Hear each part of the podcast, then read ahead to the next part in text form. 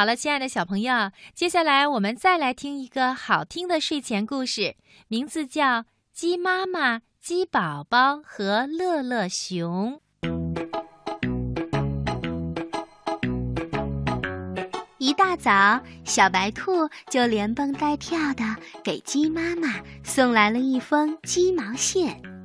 鸡妈妈向小白兔道了谢，慌忙的拆开来读信。啊，原来是鸡姥姥生病啦！鸡妈妈很着急，她急忙收拾了一下，就想立刻动身去看望鸡姥姥。可是，当她看到院子里跑过来跑过去的鸡宝宝们时，他就有些发愁了。哎呦，我这一走，谁来照看我的宝贝儿呢？他们刚刚出生三天呀！就在这时，小熊乐乐抱着蜜罐子经过鸡妈妈的家门口。他看到鸡妈妈正站在院子里，看着活泼可爱的鸡宝宝们发呆呢。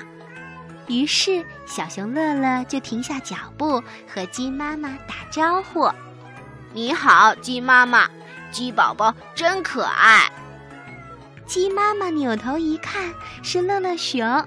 他呀，没来得及多想，就一脸焦急地问道：“哦，乐乐熊。”你能帮我照顾一天鸡宝宝吗？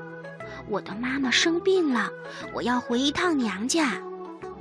哦，好的好的，那您去忙吧，没问题，您放心吧。乐乐熊说着就走进了院子。谢谢谢谢你，鸡妈妈说完之后，转身朝鸡宝宝们挥了挥手，嘱咐了一句：“孩子们。”一定要听乐乐熊哥哥的话哦，我很快就回来。说完，就急匆匆地走出了家门。鸡妈妈回到了娘家，鸡姥姥正躺在床上呢。鸡妈妈赶紧给鸡姥姥倒水喂药，又从篮子里拿出了给鸡姥姥带来的果子酱蛋糕，让鸡姥姥吃下。吃完了药，又见到了鸡妈妈，鸡姥姥特别高兴，她觉得自己的病呀已经好了一半了。她拉着鸡妈妈的爪子说：“哎呀，闺女呀，其实我也没什么大病，就是太想你们啦。孩子们都好吧？很好，妈妈，别惦记，小熊乐乐看着他们呢。”啊！天哪！你竟然让一只熊照顾鸡宝宝！鸡姥姥吓得连汗都出来了，病立刻又好了一半。他一把掀开被子，从床上跳了下来。哎呦，我的孩子呀，你傻呀！乐乐熊还不把咱们的鸡宝宝当午餐吃掉？啊！不会吧，乐乐熊，乐乐熊应该是一只好熊。